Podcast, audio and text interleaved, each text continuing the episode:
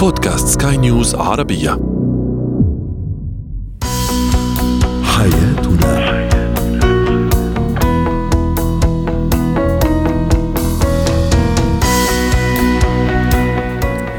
مستمعينا الكرام أهلا بكم معنا إلى برنامج حياتنا. برنامجكم اليومي الذي يعنى بشؤون الأسرة وباقي الشؤون الحياتية الأخرى والذي يمكنكم الاستماع إليه عبر منصة سكاي نيوز ارابيا dot com slash podcast وباقي منصات البودكاست الأخرى. معي أنا أمل شاب. نتحدث اليوم عن الطلاق في خريف العمر ثم تعليم عن بعد وأخيرا اتيكيت التعامل مع أصحاب الهمم. هو وهي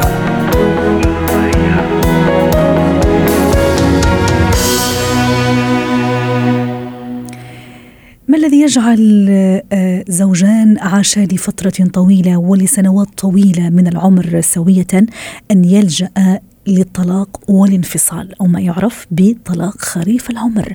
للحديث عن هذا الموضوع تنضم إلينا عبر الهاتف من دبي لما الصفدي الاختصاصية النفسية والأسرية يسعد مساك أستاذة لما أهلا مساء أهلا وسهلا.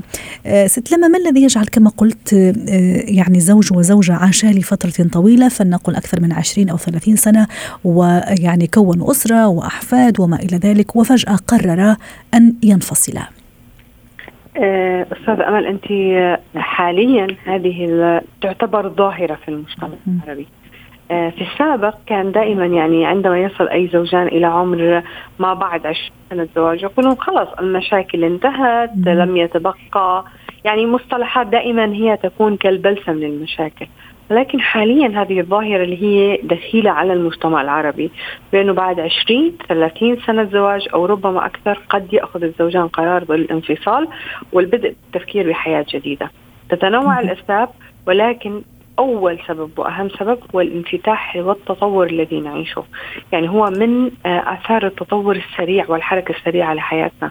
وبسؤال العديدين الذين يقدمون على هذا القرار يقولون بأني أردت أن أبدأ حياتي من جديد حتى لو كان بمعنى يعني يعني زوجة في عمر مثلا الخمسين أو الستين يعني بعد عشرين أو ثلاثين سنة من من من من العشرة والزواج أو حتى زوج أيضا يعني كيف يكون ممكن يتأثر بهذا الانفتاح اللي حاصل حضرتك؟ آه، زي ما تفضلتي. التأثر أولا حالي اليوم نحن ممكن نشوف كثير سيدات ولا ندرك بأنه أعمارهم هي 40 أو 50 مهم. أو ربما أكثر. يعني أصبحت السيدة تستطيع أن تظهر بعمر أقل بفعل التقنيات الحديثة اللي هي التجميلية وإلى ما هنالك. وبالعكس إحساس المرأة في أزمة تصاب بها العديد من السيدات أزمة ما بعد الأربعين. فبالتالي بهذه المرحلة هي يكون لديها إحساس بجذب الانتباه بالرغبة بالإحساس بالاهتمام من جديد. وإذا كانت العلاقة متزعزعة وأحيانا للأسف يعني من ال- العلاقات التي يعني أراها أحيانا تكون العلاقة هي مبنية على حب. يعني هي ليست علاقات سيئة من البداية ولكن أحد الطرفين بهذا العمر ما بعد سنوات عديدة يأخذ القرار بأنه أنا خلاص لدي رغبات متنوعة آه، شريكي غير قادر على إكمال الحياة معي بنفس الوتيرة أنا أستحق الأفضل. هي من أكثر الكلمات التي أسمعها مهم. طيب ويعني وإيش اللي يخلي يعني هذا القرار يجي بعد عشرين سنة مش مثلا بعد سنتين ثلاث أربعة بمعنى هذا هذا القرار هل هو يكون وليد الساعة ولا نتيجة تراكمات لكل هذه السنوات وفجأة يعني وبعد هذه التراكمات يعني إجا القرار آه، المشكلات هي موجودة في كل علاقة وفي السابق ربما كانت حتى المشاكل مهم. ولكن كما تكلمنا بأنه صدمة المجتمع كانت في السابق أقسى يعني المرأة اللي ممكن تاخذ قرار وتقول أنا سأعيش حياتي أمام المجتمع بعد 30 سنة زواج كانت صدمة أمام المجتمع. اليوم نحن دائما نعيد ونكرر بأنه التغييرات الكبيرة نحن نتكلم على صعيد وطن عربي التغييرات الكبيرة السياسية والاقتصادية والاجتماعية التي حدثت للشريحة والطبقة الاجتماعية بشكل عام غيرت مفاهيم الناس تجاه منظومة الزواج. فبالتالي أصبح عبء. يعني مثل شعور أغلب ال- الأشخاص في الدول التي أصبح فيها تغييرات الانطلاق نحو الحرية البدء من جديد البحث عن وطن بديل هي من المفردات المرادفة. يعني دائما الأسباب غير مقنعة. نعم. ولا أسباب حقيقية وفعلا هذا اللي كنت راح أسأله. هل فعلا يعني بعد هذا الطلاق بعد كل هالسنوات فعلا سيحقق كل طرف ما كان يعني راح يحققه ولا الشيء اللي, اللي يهدف إليه ولا لا يعني فجأة يصطدم بواقع أنه لا يعني هذه الخطوة لم تكن يعني موفقة ولم تكن يعني لم يكن يعني لم يكن موفق أو موفقة في اتخاذها. صحيح كلامك صحيح. وهو اللي حاليا الحاصل بأنه آه، نحن دائما بكل قضايا الطلاق المتأخر نعطي مهلة. ما الغرض من انه هناك مهلة مدة شهر؟ لأن أحيانا هي تكون حالة انفعالية اندفاعية.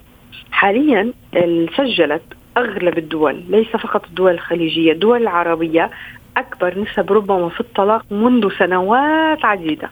يعني أكبر حاليا بأغلب المحاكم حتى في دراسة أجريت بمحاكم بالإمارات بأنه نسب الطلاق هي أعلى من نسب الزواج. فهذا مؤشر على أنه هناك فعلا رغبة في التغيير لأنه ليست دائما الأسباب مهمة. ومن الحالات الواقعية اللي أتكلم عنها أشوفها آه، أغلب الحالات هي الرغبة في التغيير الرغبة في الجديد عدم تحمل الآخر. حملته 30 سنة أو 20 سنة والكلام للزوجة والزوج. صحيح. آه، الرابع الخيارات في السابق لا يوجد خيارات للمرأة مثلا. الآن خيارات مفتوحة للعمل للتغيير للتجميل للبدء بحياة جديدة تغير نظرة المجتمع تجاه مفهوم الطلاق. وطبعا هي فعلا مصيرة دخيلة ولكنها مؤذية جدا ومنتشرة. فعلا. وإحنا مشان اليوم يعني قررنا اليوم وحتى بالاتفاق مع حضرتك ست لما أنه فعلا نحكي على هالموضوع مشكورة أيضا على على مبادرتك اليوم الجميلة أستاذة لما أستاذة أمل فعلا لأن هي ظاهرة أنا أتابعها مم. وهي في تزايد وعدد حالات العائلات التي تتفكك حاليا يعني ليس بالقليل فبالتالي طلاق زوجين ما بعد 30 و40 سنة زواج هو دمار ليس فقط لشخصين صحيح. هو دمار لأسرة كاملة لأنه هذه العائلة امتدت وهالعائلة كبرت صحيح. أكيد راح تكون يعني أثرها على الأولاد وحتى للأحفاد أيضا ونظرة المجتمع. صحيح. بعدين في نقطة لو كانت فعلا أسباب كما تفضلتي بكلامك بأنه هل كانت السنوات الماضية مشاكل؟ على فرض كانت السنوات الماضية مشاكل وإلى ما هنالك. فإذا كان خلص واصل الإنسان لمرحلة بأنه ما تبقى لي من الحياة هو أقل من الذي راح. وأريد أن أعيشه بسعادة. ربما هذا مبرر منطقي حتى أمام القضاء. ولكن الحالات التي نتحدث عنها هي خلينا نقول طلاق التطور. يعني دعينا نسميه طلاق التطور حاليا الذي موجود وهو دائما قصة أريد أن أبدأ حياتي من جديد. أريد أن أرى تجارب جديدة في الحياة. أنا لدي مستقبلي. آه، على الأغلب هو أزمة. هو أزمة خريف العمر. طيب ما دام هي أزمة ست لما كيف ممكن آه، أو ما هي نصيحتنا؟ خلينا نقول حتى نختم أيضا هذا هذا اللقاء اليوم. ما هي نصيحتنا اللي فعلا مروا يعني 20 30 سنة وفجأة وممكن يفكروا في هذا الموضوع اللي هو موضوع الانفصال ولا أخذ بعين الاعتبار العائلة كما قلنا الممتدة واللي تكبرت والأحفاد والظروف والمجتمع وما إلى ذلك. آه، بأغلب حالات حالات الطلاق دائما هناك فقط شريك واحد يرغب في هذا الانفصال. يعني الطلاق خليفة يكون الشريكان متفقان على الأغلب على الانفصال. فيكون شريك متمسك في هذا العلاقة وشريك هو يرغب أن يكون خارج هذا القفص الزوجي. لذلك أول نصيحة ترووا باتخاذ قرار أعطوا فرصة للشريك. يعني أنا أريد طلاق لا يحدث الطلاق.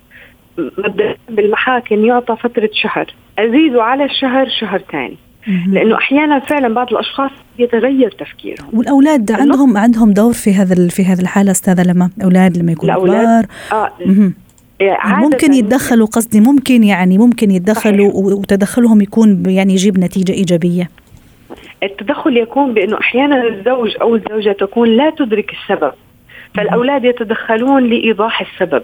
يعني على الأغلب بنسبة كبيرة من الحالات الملل يكون هو آه، من الأسباب الحقيقية اللي هو برأيه الشخص. يعني الملل روتين على امتدت سنوات طويلة. وأحيانا تكون علاقة بدون مشاعر. فإذا التروي بحث للسبب الحقيقي وعلاجه ودائما نقول لا تلجأوا للأصدقاء لأنه آه، آخر ملاحظة ونصيحة من حالات الطلاق التي حدثت وأنا تابعتها كان سببها أصدقاء أصدقاء منفصلين. يعني كان لدى المرأة صديقات هم عاشوا تجربة طلاق سيئة فكانوا مؤثرين أو نفس الحالة للرجل. نعم ومعقول يعني هم في هذا السن الكبيره راح يتأثروا يعني سلبا يعني عندهم قصدي من الخبرة والتجارب الكثير إيه أو لا لأنه فعلا الوقت عم يدهمنا آه. ست لا لا ساجيب باختصار آه. أزمة آه. منتصف أو كما أسميتيها خريف العمر م. هي مشابهة تماما لأزمة المراهقة فعليك أنت بالمقارنة شكرا لك لما صفدي الاختصاصية النفسية والأسرية ضيفتنا من دبي حياتنا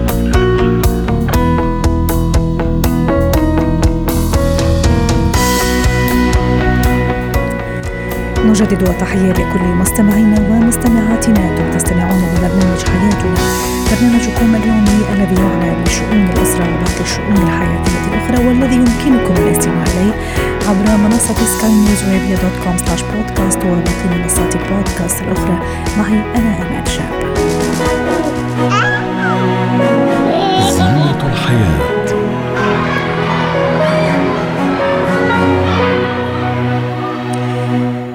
تتجه عدد من البلدان واتجهت أيضا بلدان أخرى إلى التعليم عن بعد. دولة الإمارات العربية المتحدة من بين هذه الدول طبعا في خضم ما يحدث هذه الأيام في هذه الفترة أيضا من انتشار لفيروس كورونا وحرصا منها طبعا على سلامة الكادر الطبي وأطفالنا وطلبتنا أيضا. اعتمدت هذه الطريقة طريقة التعليم عن بعد. نتعرف اليوم على إيجابيات هذه الطريقة. كيف تكون وما هو دور الأهل أيضا في تدعيمها ومساعدة أطفالنا أيضا في أو بهذه الطريقة؟ الحلقة للحديث عن هذا الموضوع تنضم إلينا عبر الهاتف هبة شركس الخبيرة التربوية يسعد مساك أستاذة هبة. نحكي شوي عن التعليم عن بعد باختصار ما هي هذه الطريقة التعليمية؟ اللي هي مش حديثة نسبيا في الحقيقة. في الحقيقة التعليم عن بعد هو آه، طريقة بديله للتعليم التفاعلي آه، اللي في نفس الحيز. هو تعليم تفاعلي برضو عن بعد كل طالب بيكون موجود في مكانه والتعليم بيكون عبر الأثير يعني إن كل طالب بيكون معاه الجهاز بتاعه الإلكتروني وبيكون في قاعات إلكترونية وفيديوهات ووسائل تدريبية آه، وتعليمية بتكون موجودة على الموقع أو على المنصة التعليمية وبيتفاعل معها الأطفال بيكون في مواعيد للسبمشن أو مواعيد لإن هم يرسلوا الواجبات المدرسية بتاعتهم فيها. آه، زائد إن بيكون في فيديوهات تعليمية وأنشطة وأبحاث هم يقدروا يقدموها في أوقات آه، معينة. باختصار هو نفس الفعاليات اللي بتتعمل داخل المدرسة لكن بتتعمل آه، بشكل فردي للأطفال وفي نطاق جغرافي غير المدرسة في نطاق نطاق جغرافي آخر. آه آه يعني يكون في بس عزل للأطفال علشان نمنع الاختلاط ما بينهم وما بين بعض أو علشان نسهل التواصل في بعض البلدان بيستخدموها لتسهيل التواصل في حالات الأزمات. ممتاز. أستاذة هبة لو نجي شوية نسلط الضوء ونضوي على إيجابيات هذه الطريقة التعليمية تعليم عن بعد ما هي هذه الإيجابيات؟ هو الإيجابيات إن إن إحنا آه، بنتجنب التجمع لما بنكون غير راغبين في هذا التجمع. والايجابيه الثانية إن إحنا بنعلم الطالب إن هو يعتمد على نفسه ويتحمل مسؤولية التعليم. لأن هو هنا مسؤول إن هو يحضر الفيديوهات آه، ويقرأ النصوص اللي بتكون مرسلة له ويقدم الواجبات بتاعته والفروض المدرسية بتاعته على آه، النظام الإلكتروني. فطبعا الأولاد آه، تحديدا عندهم قابلية للتعلم في المهارات الإلكترونية أسرع بكثير جدا من الكبار فإن هم يتفاعلوا مع نظام بورتال أو نظام تعليم عن بعد ده بالنسبة لهم حاجة سهلة.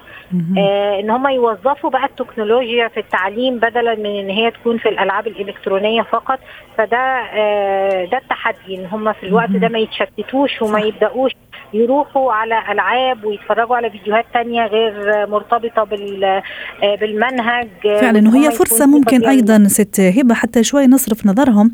زي ما تفضلتي عن ال iPad والألعاب ممكن لل games الفيديوهات اللي ممكن قد تشكل خطورة عليهم. بالعكس يعني هذه فرصة نقول إنه حتى نعزز يعني التكنولوجيا في شيء مفيد لهؤلاء الأطفال.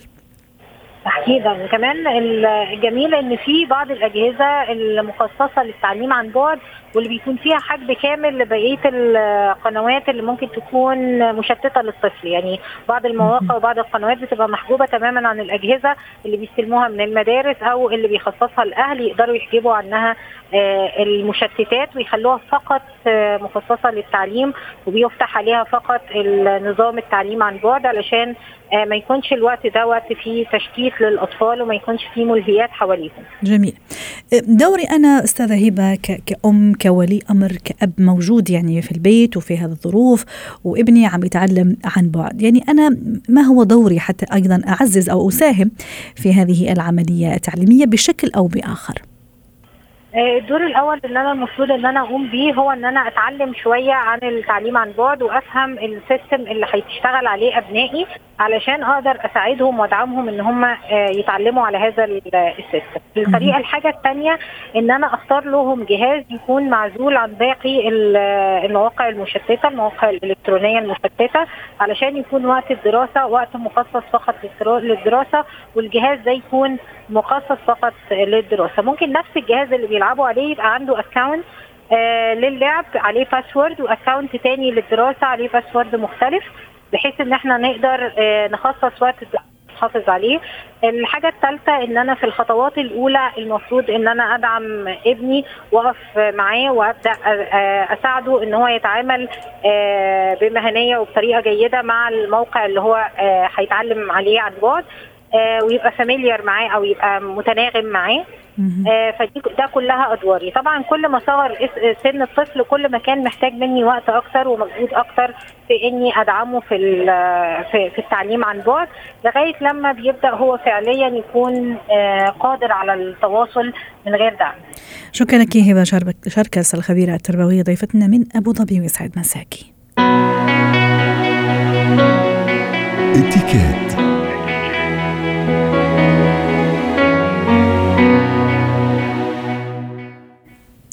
نتحدث اليوم عن شريحة مهمة جدا نوجه لها كل الاحترام والتقدير يتعلق الأمر بأصحاب الهمم. ما هو اتكات التعامل معهم مع أصحاب الهمم؟ مثلا في عندهم مواقف معينة مواقع معينة تكون تبعهم أو خاصة فيهم هم. كيف أتعامل في, في, في هذه الحالات؟ للحديث عن هذا الموضوع تنضم إلينا عبر الهاتف من القاهرة سلوى عفيفي خبيرة الاتيكات يسعد مساكي أستاذة سلوى.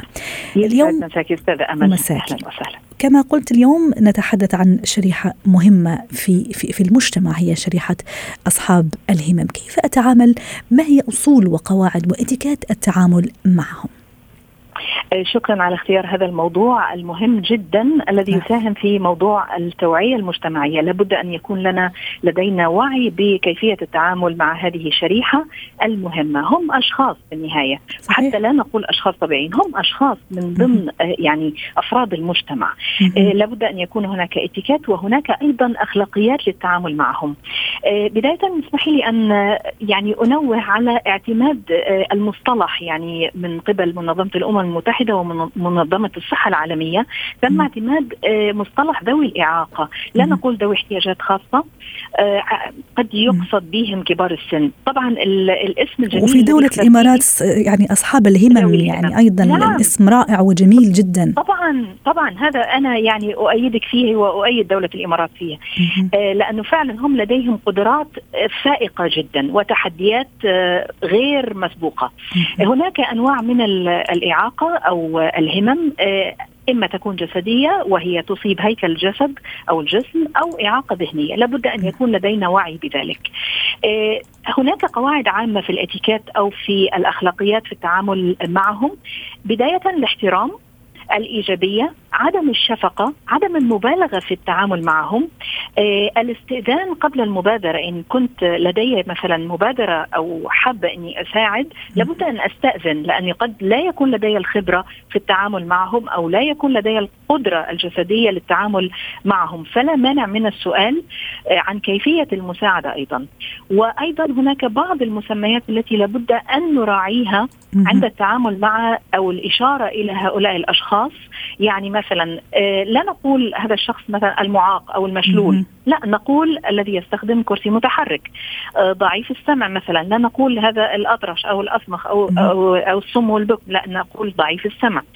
آه، مثلا الأشخاص ذوي الإعاقة الذهنية لا نقول هذا متخلف أو مجنون. بالعكس نقول شخص ذا إعاقة ذهنية. المتلازم مثلا داون بدل بدلا بدلا أن نقول منقول مثلا. وهكذا. فلا بد أن نكون آه، يعني لدينا من الذكاء الاجتماعي في التعامل مع هؤلاء الأشخاص. ممتاز. ست سلوى خلينا نحكي شوي شو مثلا آه، نعطي شوية حالات وقولي لنا كيف نتصرف، فمثلا نعم. خليني أبدأ أبدأ معكم مع السادة المستمعين، الشخص مثلا اللي جالس على كرسي متحرك ومعروف أنه هذا نعم. عالمه في عنده مساحة معينة. آه، هل من الإتيكيت والأصول إني يعني أنزل أنا عنده يعني أدخل مساحته ولا لا يفضل إني ما أقترب ولا أميل راسي على الكرسي لأنه كرسيه المتحرك لأنه هذا حيز خاص فيه هو. نعم. بداية لابد أن أحافظ على الحيز الشخصي مثلما أحافظ على الحيز الشخصي مع أي, أي شخص, شخص في المجتمع. نعم. عدم الارتكاز على الكرسي مثلا مم. عدم استخدام الكرسي وكأنه يعني شيء آه، مهمل مثلا. مم. عدم آه، يعني قبل لمس الكرسي لابد أن أنبهه. نعم لابد أن أنخفض أو أجلس في نفس المستوى الذي يكون هو عليه. إذا كنت أريد أن أبادر مثلا بالحديث معه. آه لابد أن يكون أيضا إذا كنا نتعامل في أماكن أو المجتمع لابد أن يوفر الأماكن الخاصة الرام اللي هو المصعد أو المطلع آه مواقف السيارات لابد أن لا نستخدمها أيوة. لأغراض أخرى صحيح. آه دورات المياه الخاصة لهم أيضا فلا بد أن نحافظ على كل هذه طيب. الأشياء التي خصصت من أجلها نروح لحالة أخرى مثلا ست سلوى مثلا شخص عنده مثلا مركب يد صناعية مثلا أنا لما نعم. أجي أصافح كيف يعني كيف الطريقة حتى ما أحرجه وحتى ما أنحرج أنا وحتى فعلا هو شخص في النهاية طبيعي زي زيه؟ يعني كيف الاتيكيت وكيف نعم. الأصول؟ هنا آه، لنترك له هو المبادرة ونتفهم لغة الجسد. من لغة جسده سي سيظهر إذا كان هو مقبل بجسمه آه، يعني مقبل إلى الأمام مثلا أو يمد اليد. فنترك له آه، مد اليد. إلا إذا كانت إعاقة بصرية، في هذه الحالة نحن نبادر بتعريف أنفسنا ولا مانع من لمس اليد. ممتاز، طيب الشخص الذي لا يتحدث مطلقا آه، ومعه مثلا شخص يستخدم آه، أو مترجم لغة إشارة، أيضا كيف أتعامل معه؟ نعم، آه، نتحدث إليه هو وكأنه هو يستمع إلينا. تماما. يعني لابد أن يكون هناك ال eye contact أو لغة العين ولا بد أن يكون هناك أيضا الانتباه إلى وضعية الجسم. يعني وضعية الجسم تكون متوجهة إليه. ولا أحدث المترجم مثلا. لا المترجم هو يحدثه. يعني لابد أن نكون منتبهين بجسد بجسدنا وبأعيننا إليه ونتحدث إليه. طيب. آه هنا اسمحي لي بس أنه آه هم ينظرون إلى الشفاه. أحيانا يفهمون اللغة من الشفاه. فلا أضع أي حاجز بيني وبينه على فمي مثلا أو لا أتحدث أثناء الأكل أو آه، أخبئ الشفاه. لا لنتركها واضحة أمامه لكي يستطيع الفهم من خلالها يعني إلى جانب المترجم حتى نختم معي أقل من 30 ثانية يعني آخر يعني آخر حالة إذا إذا بدك مثلا الشخص أو لما أحب أجي أقدم مساعدة أساعد هذا الشخص فلنقل مثلا شخص كفيف مثلا حرم نعم. من نعمة البصر كيف أيضا نعم. يعني أعرض عليه المساعدة لكن بطريقة لبقة ولائقة وباختصار أستاذة سلوى في البداية لابد أن أتحدث إليه وأقول له ذلك ولا ولا داعي لارتفاع الصوت لأنهم يسمعون جيدا. هنا بإمكاني أن أمد ذراعي أقول له هذا ذراعي أمسك بيدي. ولا أمسك بيده كالطفل لا أنا أترك له حرية ذلك الاختيار أحيانا بعضهم يستعمل العصا صحيح. ويتعاملون في المجتمع عادي يعني إحنا نراهم في ويركبون المترو وذلك. واضح. شكرا لك سلوى عفيفي خبيرة الاتيكيت ضيفتنا من القاهرة ويسعد مساكي.